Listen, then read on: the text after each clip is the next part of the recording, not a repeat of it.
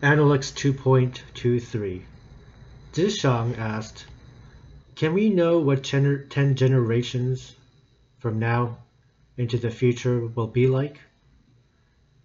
The master replied, The Yin dynasty adapted the Li of the Xia dynasty, and the alterations they made can be known. The Zhou dynasty adapted the Li of the Yin, and their alterations can also be known. If there is a dynasty that is the successor to the Zhou dynasty, even if it happens a hundred generations from now, the continuities and changes can be known. This is kind of a difficult one to understand uh, at first glance. But I think the idea is not actually too difficult if you understand the major ideas in Confucian philosophy. Uh, I'm going to try a different translation of the last sentence here, and it'll make a little bit more sense after I say it. If some dynasty is the successor to the Zhou dynasty, we can know what it will be like even if that happens a hundred generations from now. So the central idea is that Li is something that allows us to know what a society is like. And Li is not not the word ritual because it goes beyond that. Here, um, you know, Li encompasses everything from etiquette to ritual to ceremony to culture. And here, the meaning that's emphasized, the aspect of Li that's emphasized is culture. So essentially, the Yi, the, in, the Yin dynasty adapted the culture of the Xia dynasty, which came before, and the Zhou dynasty adapted the culture of the Yin dynasty, which came before the Zhou dynasty. So historically, it goes Xia, Yin, and another name for Yin is uh, is the Shang, and then after that is the Zhou dynasty. And Confucius is saying that these cultures did not come out of nowhere. The cultures did change from dynasty to dynasty, but we know in what small ways they did change. And so we can tell by looking at the cornerstones of the culture, things like ritual, things like ceremony, how these dynasties in the past or in the future will be.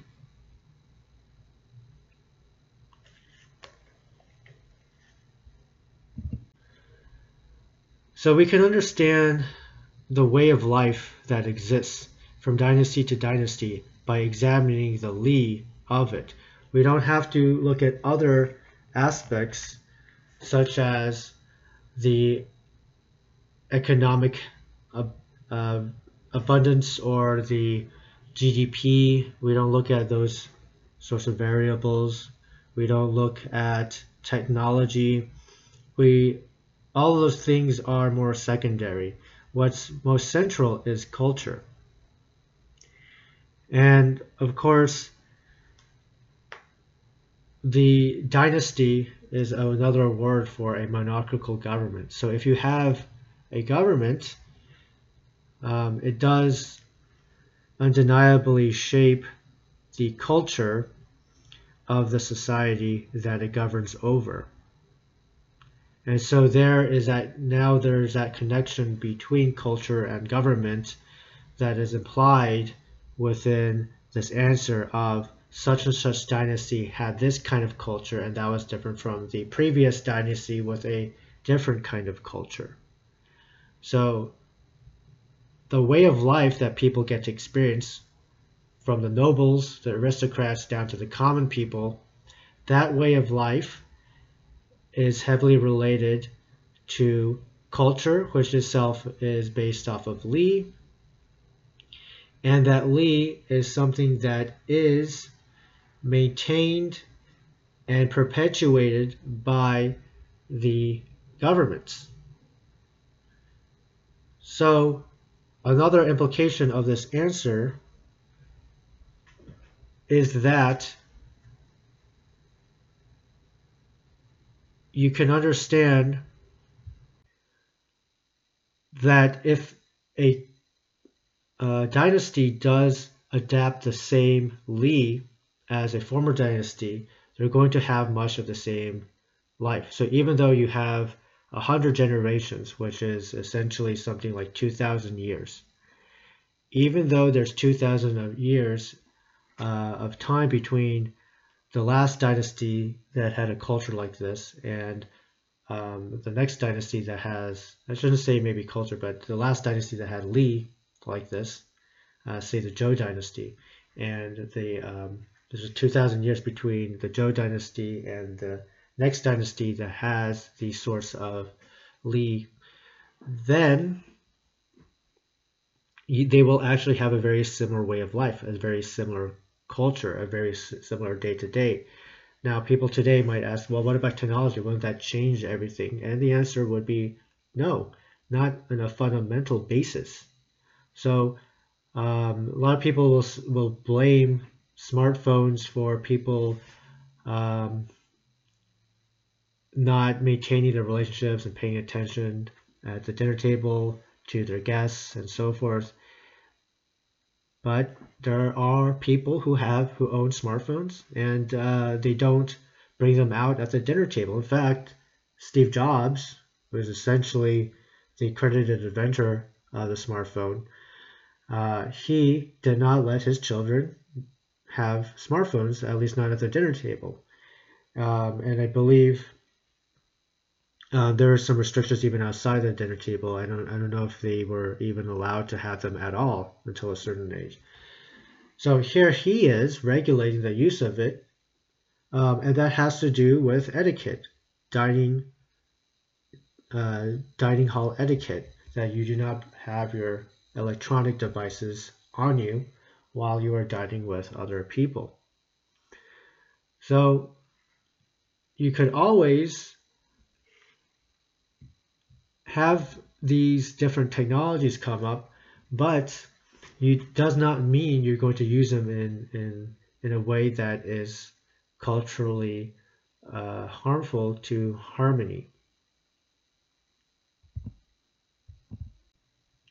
Let me put it this way in the past, surely there were many people who had dinner and then they would get distracted. Maybe they would start talking to their children in the middle of the conversation with a guest at dinner. Um, and so you don't need, or maybe they would have, um, they would keep their dogs inside, and part of that would be all of a sudden they would uh, get distracted by, um, you know, dealing with their dog in the middle of the conversation.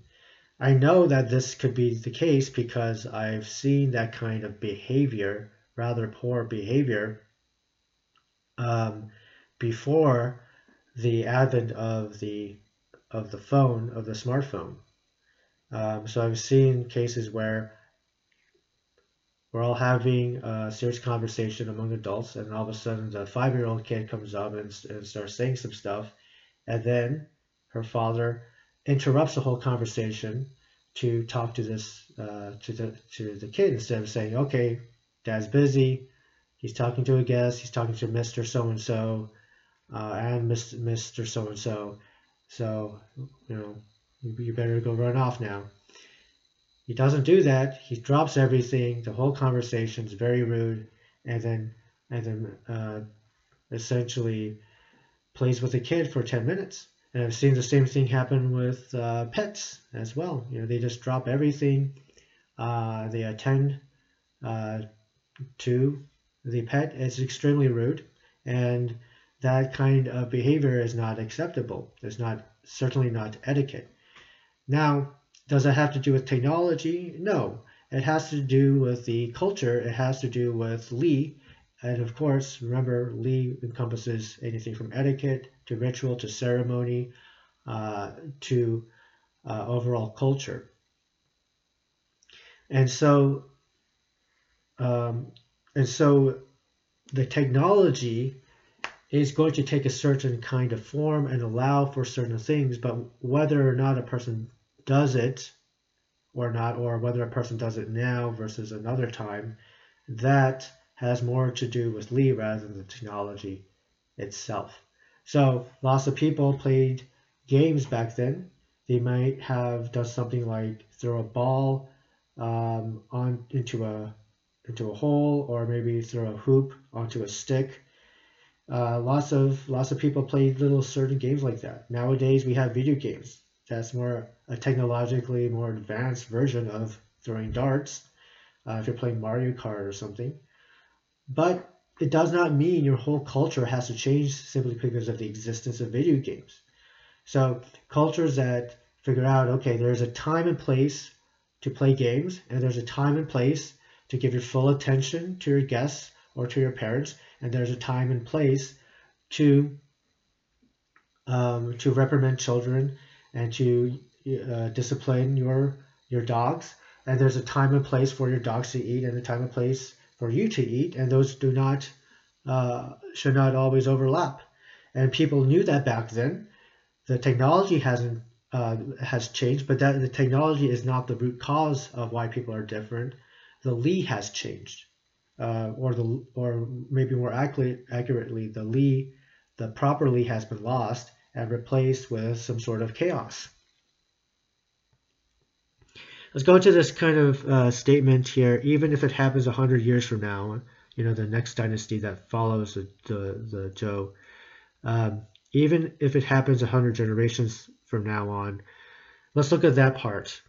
Um, by being a successor, we don't mean that it replaces the Zhou dynasty. So the Qin dynasty is the one that uh, comes after the Zhou dynasty. It is not a true successor to the Zhou dynasty. Why? because the Qin dynasty is not following the ways of the Zhou. It decides not to do that. And so it has a very different kind of culture as well as a completely different lifespan. It doesn't last even beyond half a century.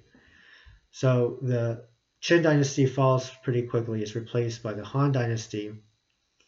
And at least the Han dynasty is a lot more like the Zhou dynasty. So the uh, way that it works is more familiar and more similar to that of the Zhou dynasty. Now, every dynasty makes its own changes, of course. So, what we have is um, a situation where you do have to look at the actual Li of these countries. It's not enough to simply say, oh, this is the same geography, it's the same descendants, and so it's going to be the same. A lot of people make this ridiculous mistake today where they think that modern day China um, is at all like uh, what happened in the past dynasties. That they believe that modern day China is Confucian, and that's not true at all, because the Li of that empire today, that state today, is almost nothing like the Zhou dynasty or even the Song dynasty or the Ming dynasty is completely different. The structure of government, of course, is completely different, but even beyond that, look at how people behave, look at the rituals and the ceremonies they participate in, uh, look at those aspects, and what you will find is certainly there's no village drinking ceremony.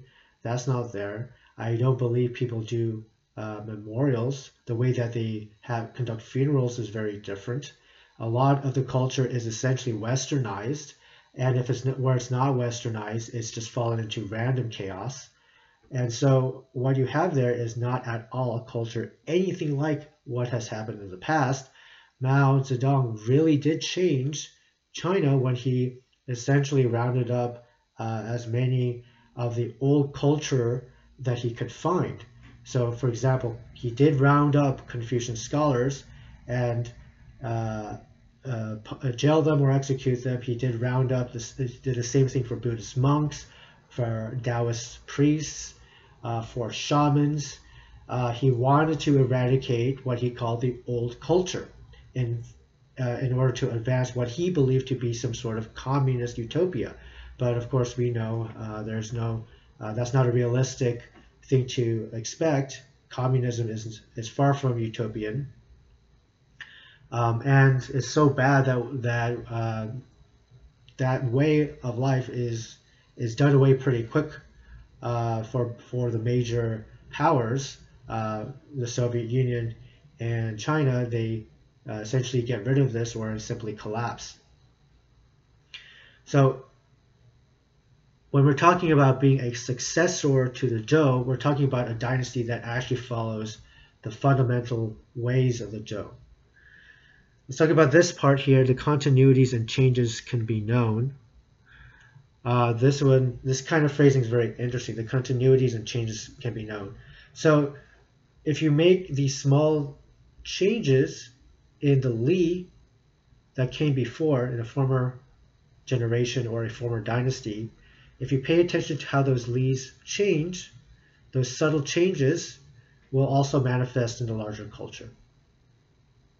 And if you if you continue to maintain the same fundamental ways, the fundamental ways will still uh, be the same from culture to culture.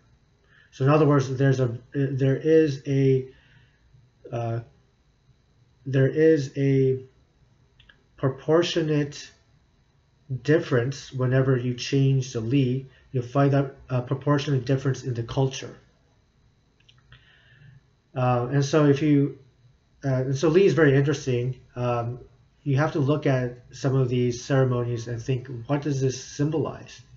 And based on what it symbolizes, you'll find that um, in the rest of society. So, for example, if you have a wedding ceremony and you look at this ceremony and the people who are designing the ceremony design it to be very extravagant, very wasteful, uh, and very individualistic. So, for example, they have a lot of flowers. They rent out this hall that uh, of a big church that they've never been to themselves. They just look like how it looks. They're they're not even Christian. Um, but the church or cathedral looks beautiful, amazing. It's huge. It's got these beautiful glass stained windows, etc. And they have all these expensive flowers there. And then um, husband and wife go up and then they say their own vows that they made. If you look at how they conduct that ritual, that ceremony of marriage, you can start to predict how their marriage will actually unfold. I do not have much optimism for people who get married in this way. Why?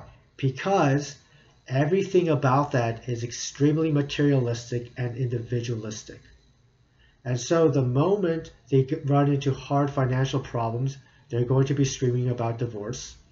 And furthermore, the husband and wife are not going to be willing to sacrifice their own personal desires in order to make the other person happy or even to have a stable family life and so we one can expect that people who get married in such a way are not going to have a very good marriage. And indeed, if you look at research, people who have extravagant wedding ceremonies, they are far likely, more likely to get divorced and sooner than couples who do not have such extravagant wedding ceremonies. So that's one example of how you can understand that when you have a different kind of Li, you end up having a very different kind of culture. In that example, we have a different kind of family culture, a very different marriage culture. Because every family and every marriage has its own kind of culture. What is okay to say, what is not okay to say, what people value, what is not valued, and so forth.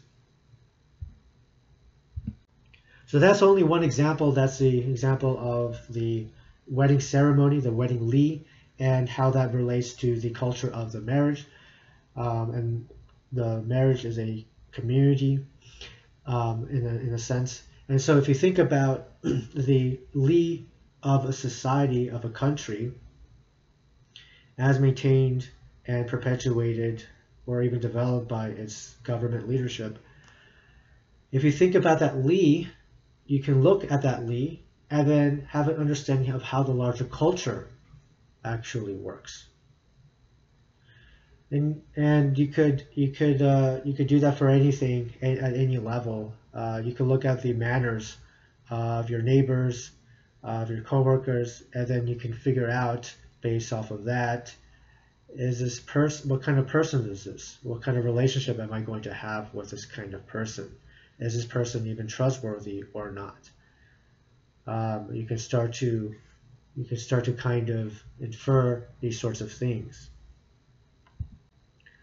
even in the uh, more traditional western marriage ceremony where there are vows being said uh, that even that has sort of an impact um, where there's a lot of focus on a uh, kind of promise that's made, and, and, some people will get a kind of a contractual mentality from that ceremony, and that contractual mentality will follow into their marriage uh, for both good and bad.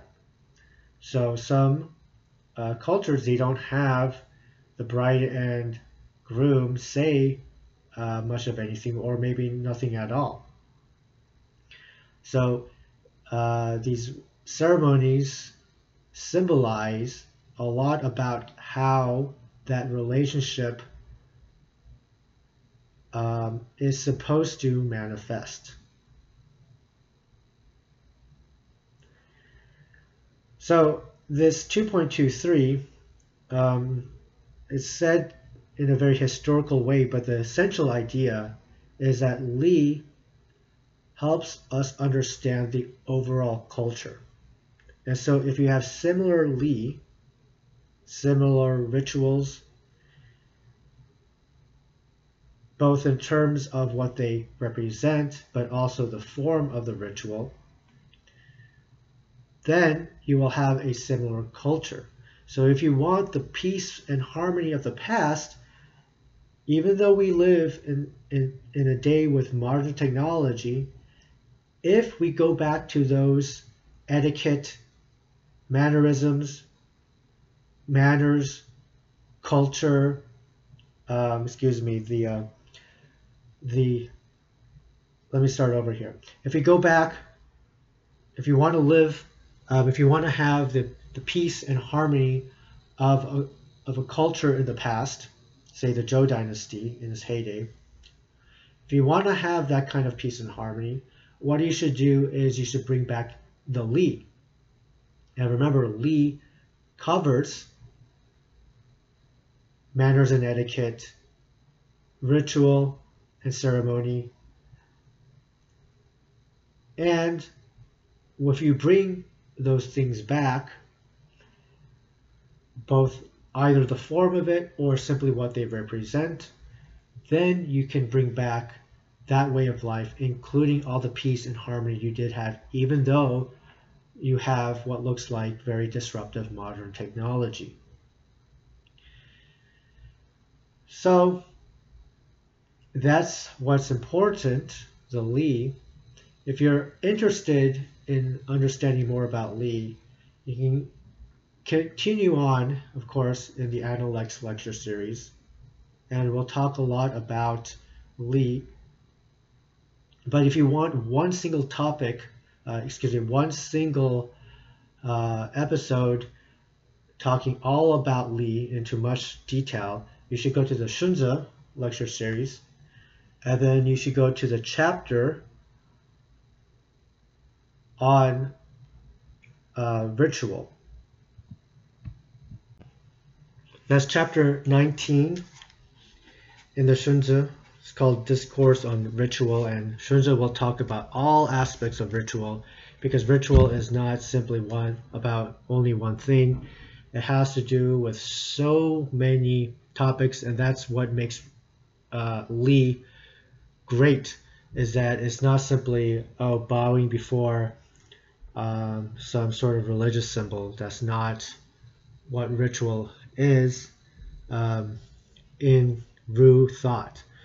And so, um, and that's also why I don't really like to use the word ritual, even though a lot of translators will take Li and translate into ritual. I like to say Li and sometimes ritual propriety.